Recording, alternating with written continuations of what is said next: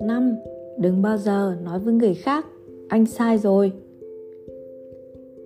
Dale Carnegie, chuyên gia quan hệ công chúng người Mỹ, từng nói Chúng ta phải tỏ ra tôn trọng ý kiến của người khác. Đừng bao giờ nói anh sai rồi.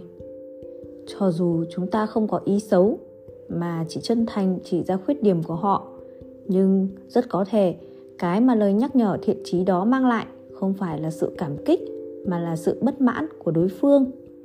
Do đó, trong giao tiếp không có gì hủy hoại các mối quan hệ ghê gớm bằng ba chữ anh sai rồi.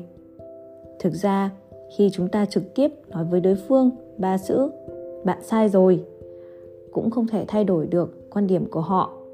Bởi vì làm thế chẳng khác nào nói với đối phương tôi thông minh hơn anh rất có thể, đối phương sẽ vì thế mà thẹn quá hóa giận, từ đó dẫn tới tranh cãi và những chuyện không vui.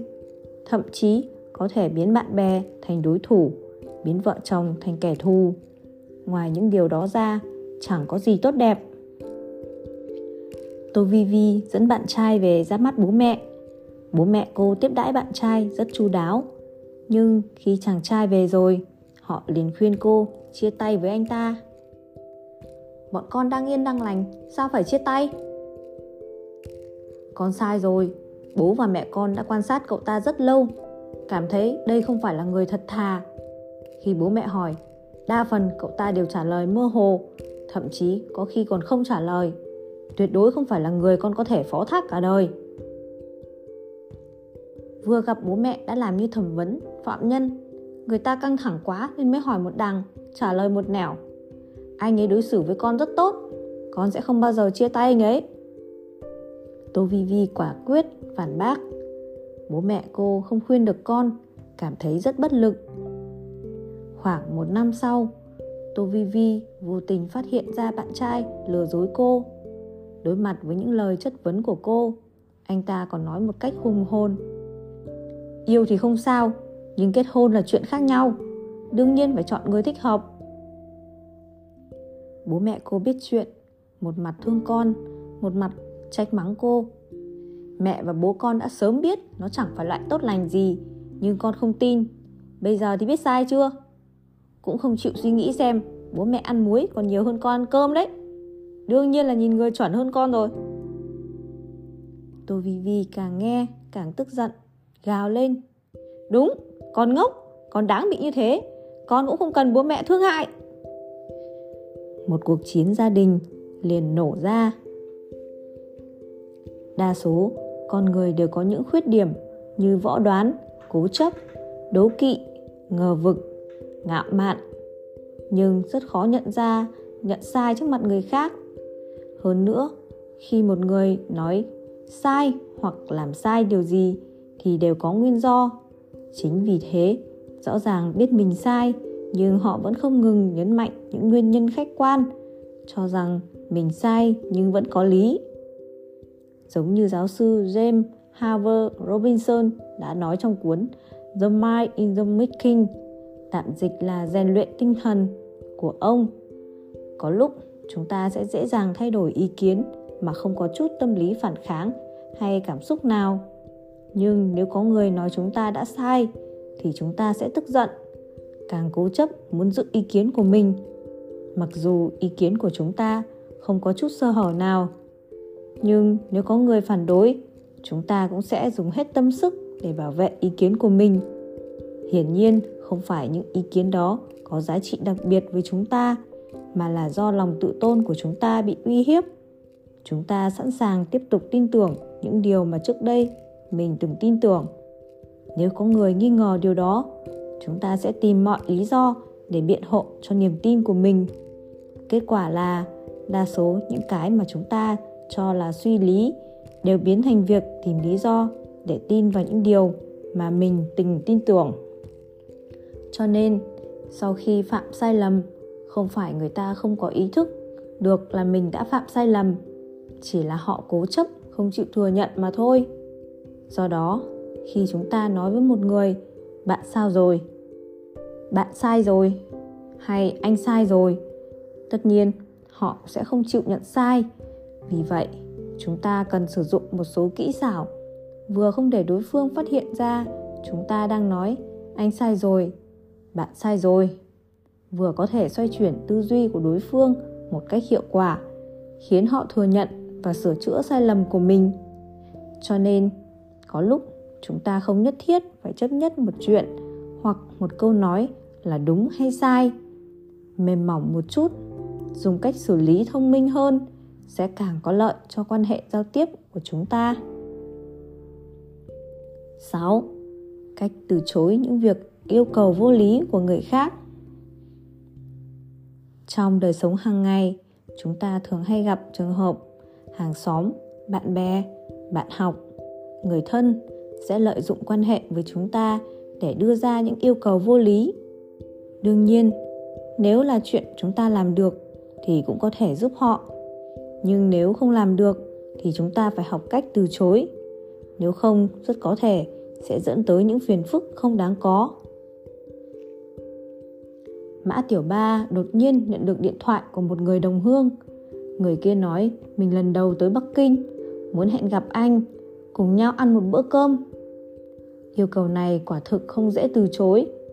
Mã Tiểu Ba liền đồng ý, rồi hẹn ước trước thời gian, địa điểm với người kia. Vốn dĩ đã nói trước là cứ tìm đại một quán ăn nào đó, nhưng khi tới chỗ hẹn, đột nhiên đối phương thay đổi ý định, nói Nghe nói mỗi tháng lương của anh hơn 10.000 tệ Hay là anh mời tôi đi ăn vịt quay đi Người ta nói vịt quay ở toàn tụng Đức nổi tiếng nhất Chúng ta qua đó ăn đi. Mã Tiểu Ba trong lòng không vui. Tuy mỗi tháng anh kiếm được hơn 10.000 tệ, Nhưng mới mua xe xong, Khoản tích góp cũng không còn. Đối phương thấy anh do dự, liền không vui, nói, Thôi bỏ đi, Hay là cứ tìm đại chỗ nào ăn đi. Câu này lại khiến anh có chút áy náy. Thế là đành cắn răng dẫn đối phương đi toàn tụ đức. Vốn cho rằng ăn xong cơm là thôi. Không ngờ, đối phương nói mình mới đến Bắc Kinh, Chưa tìm được phòng. Có thể đến ở nhờ nhà anh mấy hôm không? Mã Tiểu Ba không ngừng thầm kêu khổ, Nhưng cũng không thể nói không được. Đành phải đưa đối phương về nhà. Người kia ở đến hơn một tuần, Chẳng những Mã Tiểu Ba phải bao ăn, bao ở, mà còn phải đưa đối phương đi chơi khắp nơi. Mãi đến khi người kia đi, anh mới thở phào nhẹ nhõm trong giao tiếp.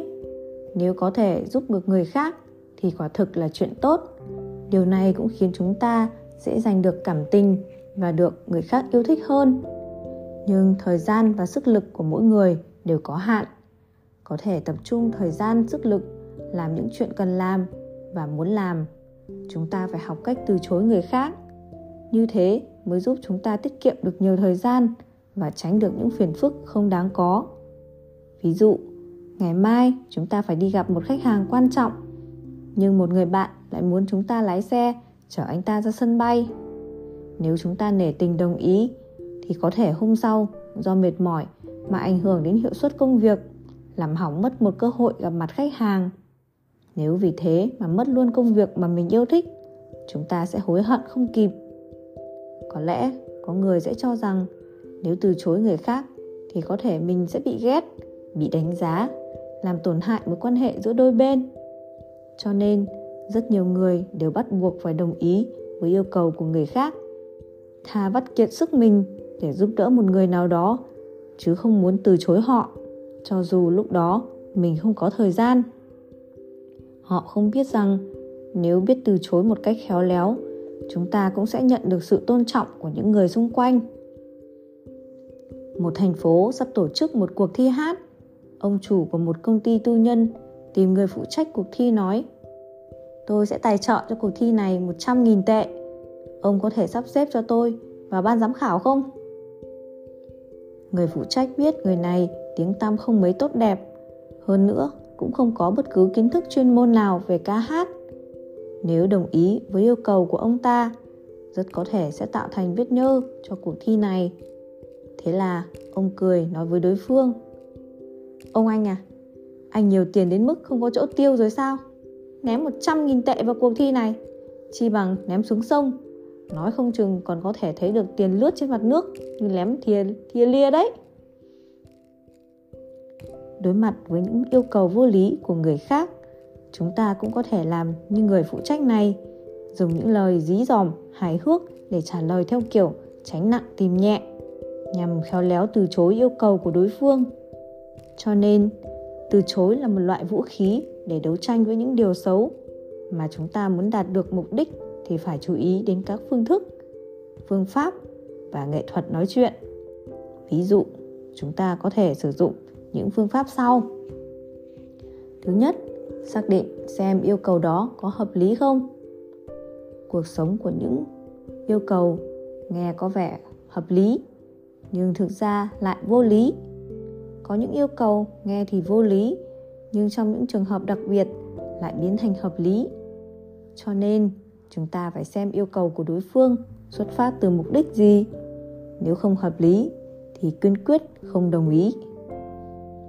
Thứ hai, chỉ trả lời một cách đơn giản. Khi chúng ta muốn từ chối đối phương, thì những câu trả lời đơn giản, nghe có vẻ kiên quyết và thẳng thắn hơn. Ví dụ nói cảm ơn anh đã coi trọng tôi, nhưng quả thực bây giờ tôi không tiện làm việc đó. Hoặc, xin lỗi, tôi không thể giúp được. Ở đây, chúng ta có thể dùng ngôn ngữ cơ thể để nhấn mạnh chữ không. Cũng không cần phải tỏ ra có lỗi quá mức, càng không cần đối phương cho phép mới được từ chối. Thứ ba, phân biệt giữa từ chối và bài xích. Hãy nhớ rằng chúng ta đang từ chối một yêu cầu vô lý của người khác, chứ không phải là bài xích người đó. Phân biệt rõ việc với người, thì sau khi việc từ chối người khác, chúng ta mới không bị người ta lạnh nhạt, cô lập và ghét bỏ. Tóm lại, chúng ta phải hiểu rõ đâu mới là mục đích thực sự của mình. Hiểu rõ về bản thân hơn, tìm ra đâu là những thứ cần thiết cho cuộc sống của mình sẽ giúp chúng ta dễ từ chối những yêu cầu vô lý của người khác hơn.